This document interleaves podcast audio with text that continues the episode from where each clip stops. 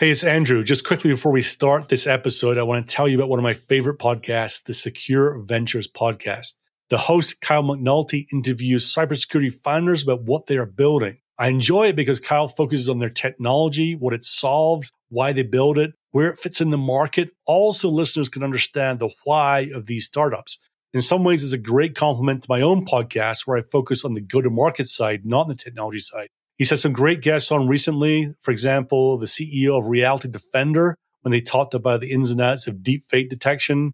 Uh, he's had the co-founder and CEO of Ghost Security and also the co-founder of Radical, Chris Petersen, who was incidentally a founder of LogRhythm, where they talk about the role of AI in the SOC. This is not a paid promotion. I just simply enjoy what Kyle is doing with his interviews and get a lot out of them. Check it out. It's the Secure Ventures podcast. Now on with this episode.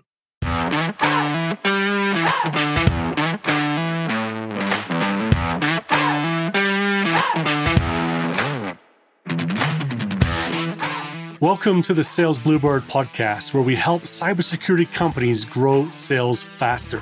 Whether you're a seller, marketer, leader, or founder, we give you tips, tricks, experiences, examples, ideas, and inspiration from people who know a thing or 10 about building great cybersecurity companies. I am your host, Andrew Monaghan, and today we're talking about the mistakes that founders make when they start selling for the first time. And here's the thing, right? A lot of founders in cybersecurity are non-sales founders, which is a good thing. Uh, they're technical. They come from either a technical or a product background. They've been building product. They, they know the market. They know the products they're making. They're solving problems that they know about. That's their world. And when they're in early stage, they still have to go out and start selling what they have. They have to talk to prospects whether they're friendlies or people they, they don't know, and go and see if they can get some business rustled up from them. And it can put a lot of people in out of their comfort zone when they're doing that. Uh, this is not something they've done before. And of course, what they do is they fall back on what they believe or what they've seen from others, right? If, what they believe sales is all about or what they've seen in prior jobs or prior lives others do in sales. The whole picture, and they often don't understand why things are happening. So we're basically asking people who are really good at one thing to take on something else without any training whatsoever. And that something else is actually quite important because it means we're actually getting money in the door.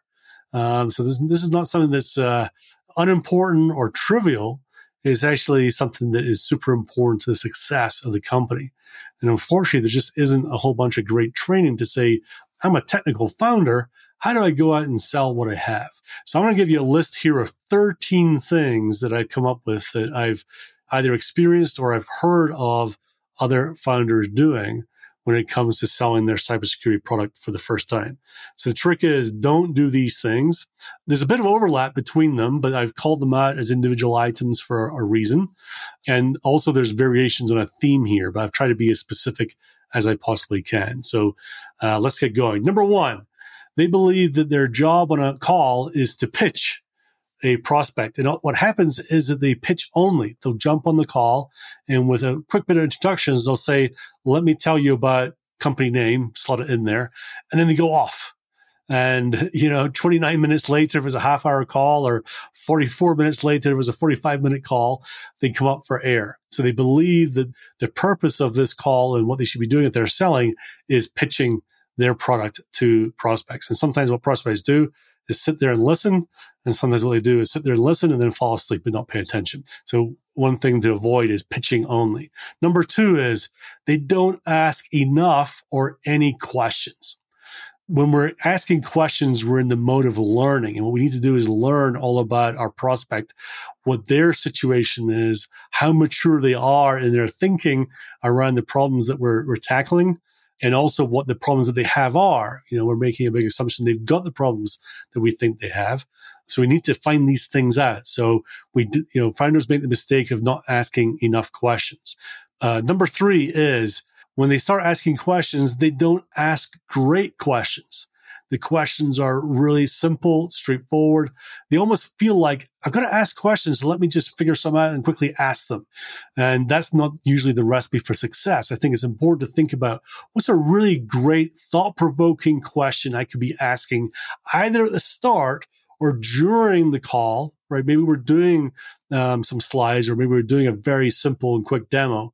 What are the great questions to ask that's going to spur a conversation and get this person thinking as opposed to just giving me the rote answer? Classic example of this, you know, in discovery right at the start, if you are asking questions is, what do you have right now?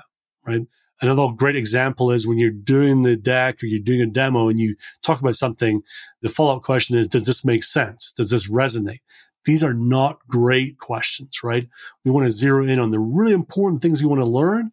And what's the great thought provoking question to ask to get us there?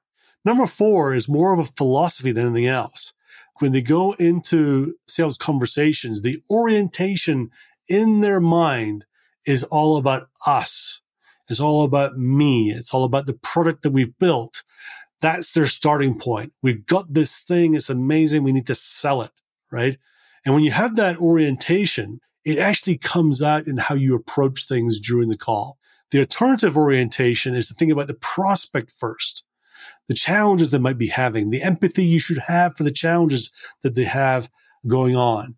And always think about when you're talking about what you do, talk about it in the context of your prospect, not just about what we do. Number five, when they're talking about the product, they focus on what the product does and not actually the problems that it solves. And again, this is natural, right? You spend a lot of time building something great and you're excited to show off what it does. When really the orientation should be, here's some problems that we solve, eh, you know, and there's some things that we do, there's some features that we have that enables those problems to be solved. So think about first focusing on the problems that we solve for people and then thinking about what do we do that supports that. Number six trap to fall into. You feel like you want to tell them everything that your product does, not the bits that the prospect actually cares about.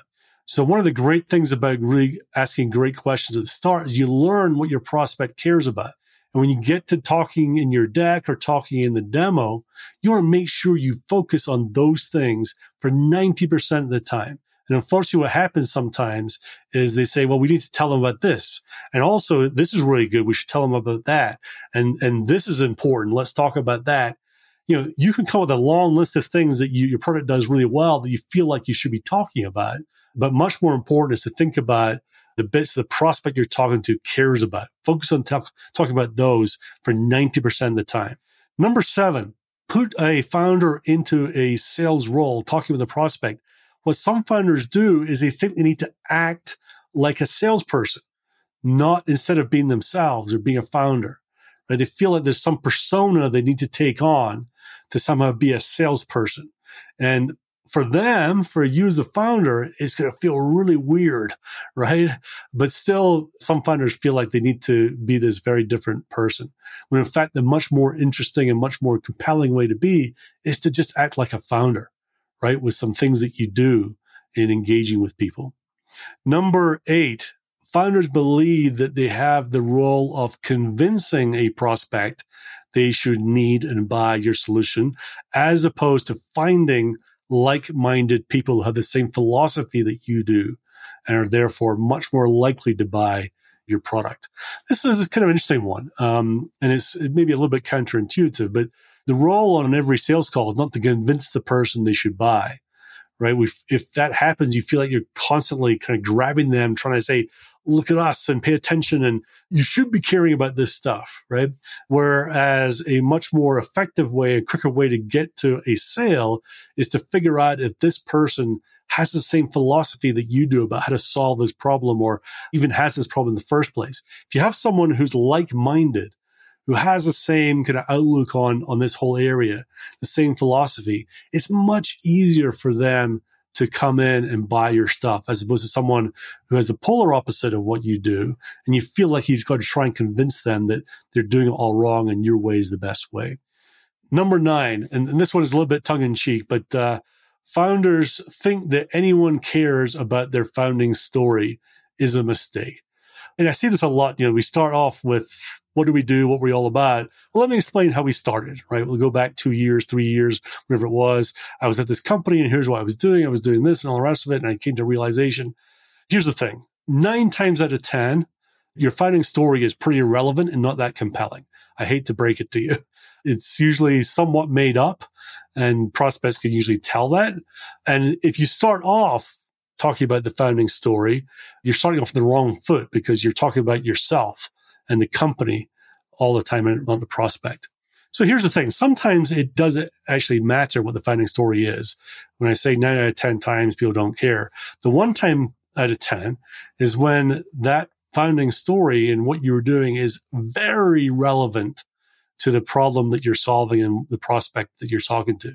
So a classic example is if you've been a CISO and you experienced this problem as a CISO and then it was so bad you founded a company to solve that problem, then that's a relevant founding story. But unless it's that direct, the relevance and that impactful, then you probably at the very least leave your founding story to another time in the sales process with that prospect. If not, completely leave it at. Number 10 is founders make the mistake of thinking about technical capabilities only and not about the business outcomes that you're driving the more senior the person that you're talking to, the more important it is that you talk about business outcomes that you can help them realize. They're going to buy your product to solve problems that have outcomes. And these outcomes can usually be couched in business terms at the senior levels. Does it save money? Does it reduce risk? Does it increase revenue? These are the things to tie everything towards as opposed to just thinking about the technical wizardry and magic that you're delivering. Number 11, the mistake that some people make is that they think if you just tell someone something, they will understand it, care about it, and remember it. And that's simply not true. And the way this manifests itself usually is that uh, there's a thinking that we need to tell them about this, we need to tell them about that. Oh, and this bit's super important, so let's make sure we add that in. And a sales call becomes an exercise in how many things can we jam into this 30 minute session or 45 minute session that's going to just be overwhelmingly amazing for the prospect that they want to continue uh, talking with us. And that's wrong. It's simply wrong. They're not going to understand all of it. They're simply not going to care about all of it. And they're not going to remember very much of it. And this is why it's so important to think about asking the great questions at the start so you can learn what they care about and you can just put in the important things into the discussion and leave these other things for a second or third call or even, you know, demos or POVs, things like that. Number 12, very similar, is um, you don't figure out beforehand, you don't figure out at the start of the call what you want the prospect to remember. And this is really important. You know, human beings are the same the world over. We can only really remember and latch on to round about three things. All right. So if we tell the prospect 25 things, we leave it completely to chance what the three things are that they will remember. But if we only tell them three things, then we are in complete control about the three things they're going to remember from the call. And this is super important. You're thinking about, you know, what is the massive impact that we can have for a prospect? What are the wow moments they're going to have when they look at our stuff and go, wow, you guys can actually do that? These are things that we want to focus on because they're going to remember those things. You want in a week's time for them to A, remember the interaction they had with you and B, remember, oh, that was the company that did this one thing amazingly well, right? As opposed to losing complete control over that whole thought process.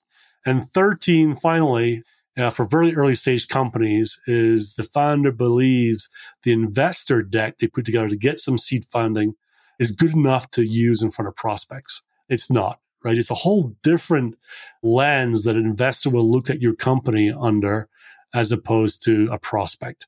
Very different lens.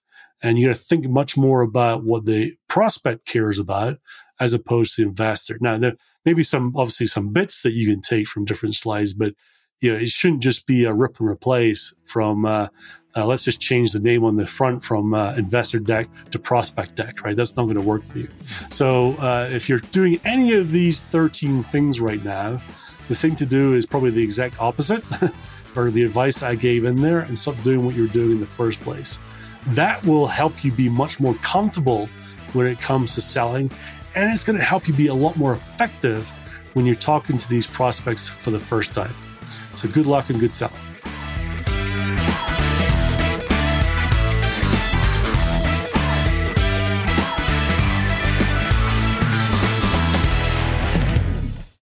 It would mean a lot to me and to the continued growth of the show if you'd help get the word out. So, how do you do that easily? There are two ways. Firstly, just simply send a link to a friend. Send a link to the show, to this episode. Um, you can email it, text it, Slack it, whatever works for you and is easy for you. The second way is to leave a super quick rating. And sometimes that can seem complicated. So I've made it as easy for you as I can you simply have to go to ratethispodcast.com slash cyber. That's ratethispodcast.com slash cyber and explains exactly how to do it. Either of these ways will take you less than 30 seconds to do, and it will mean the world to me. So thank you.